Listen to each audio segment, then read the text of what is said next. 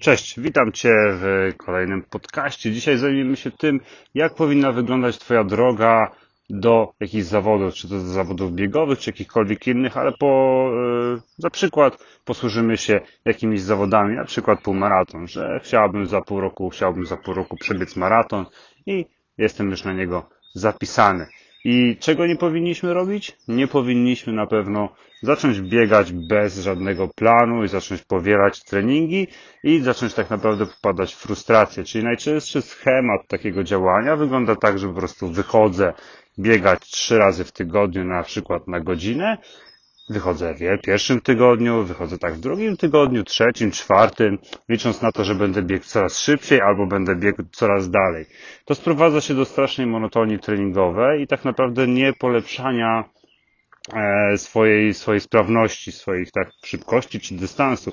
Owszem, przez pierwsze 3, 4, 5 tygodni ten efekt, e, ten progres będzie widziany, ale nagle to wszystko stanie. I jak ja proponuję takie coś rozwiązać, to proponuję skonsultować się na przykład z jakimś trenerem albo z jakimś biegaczem i zacząć totalnie od podstaw. Nauczyć się, zacząć uczyć się biegać tak naprawdę, tak? Bo proszę uwierzcie mi, nie każdy umie biegać i niestety spora część ludzi biega bardzo źle, źle technicznie i też biega po prostu bez głowy. No nie oszukujmy się. Więc tak naprawdę muszę przyzwyczaić ciało do systemu do treningów, tak. I o to w tym wszystkim chodzi. Czyli jeżeli mam pracę, jeżeli mam rodzinę, to mam też, to są obowiązki. I nagle dochodzi do tego kolejny obowiązek, obowiązek wychodzenia na trening. I to jest priorytet w pierwszej fazie. Tak, w pierwszej fazie uczymy się e, planu treningowego, czyli uczymy się żyć z planem treningowym. Czyli jeżeli trener rozpisał Ci trzy treningi w tygodniu, bo tak się skonsultowaliście, to uczysz się żyć z tymi trzema treningami w tygodniu. Patrzysz, jak Twoje ciało reaguje, jak Twój czas reaguje, czy nie e, pogarszają się przez to jakieś inne funkcje, jakieś inne czynności życiowe, czy rodzina, czy praca. Jeżeli wszystko jest w porządku, to to musi też potrwać sobie z dwa, trzy tygodnie. W tym etapie tak naprawdę bieganie jest bieganiem wolnym, bo tak samo jak ty musisz przystosować ciało, przystosować otoczenie do tego, że biegasz, tak samo musisz też przygotować serce. I tutaj jest bardzo ważna rzecz, bo serce nauczy uczyć się pompować nie?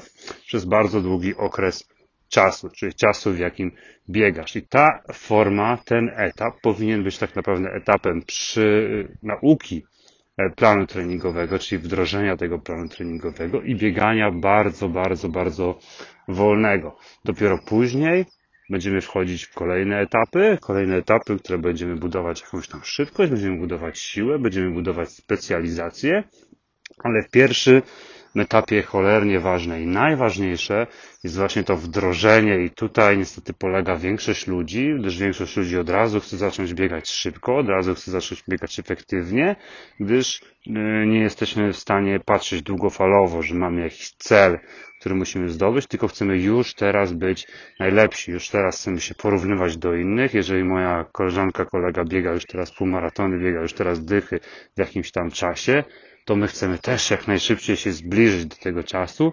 Niestety to jest też taka trochę ślepa uliczka, bo bardzo często e, popadniemy po prostu w frustrację, gdyż to, co właśnie powiedziałem, czyli te dystanse do pokonania, czyli albo czasy do osiągnięcia są zwyczajnie w świecie niewykonalne dla osoby, która dopiero co zaczyna e, trenować, więc tego unikamy na starcie a kolejnymi fazami zajmiemy się w następnym odcinku. Jeżeli Ci się podobało, to zasubskrybuj ten kanał, zostaw lajka, zostaw jakiś komentarz i zawsze to będzie dla mnie odzew i motywacja do dalszego kręcenia i nagrywania odcinków.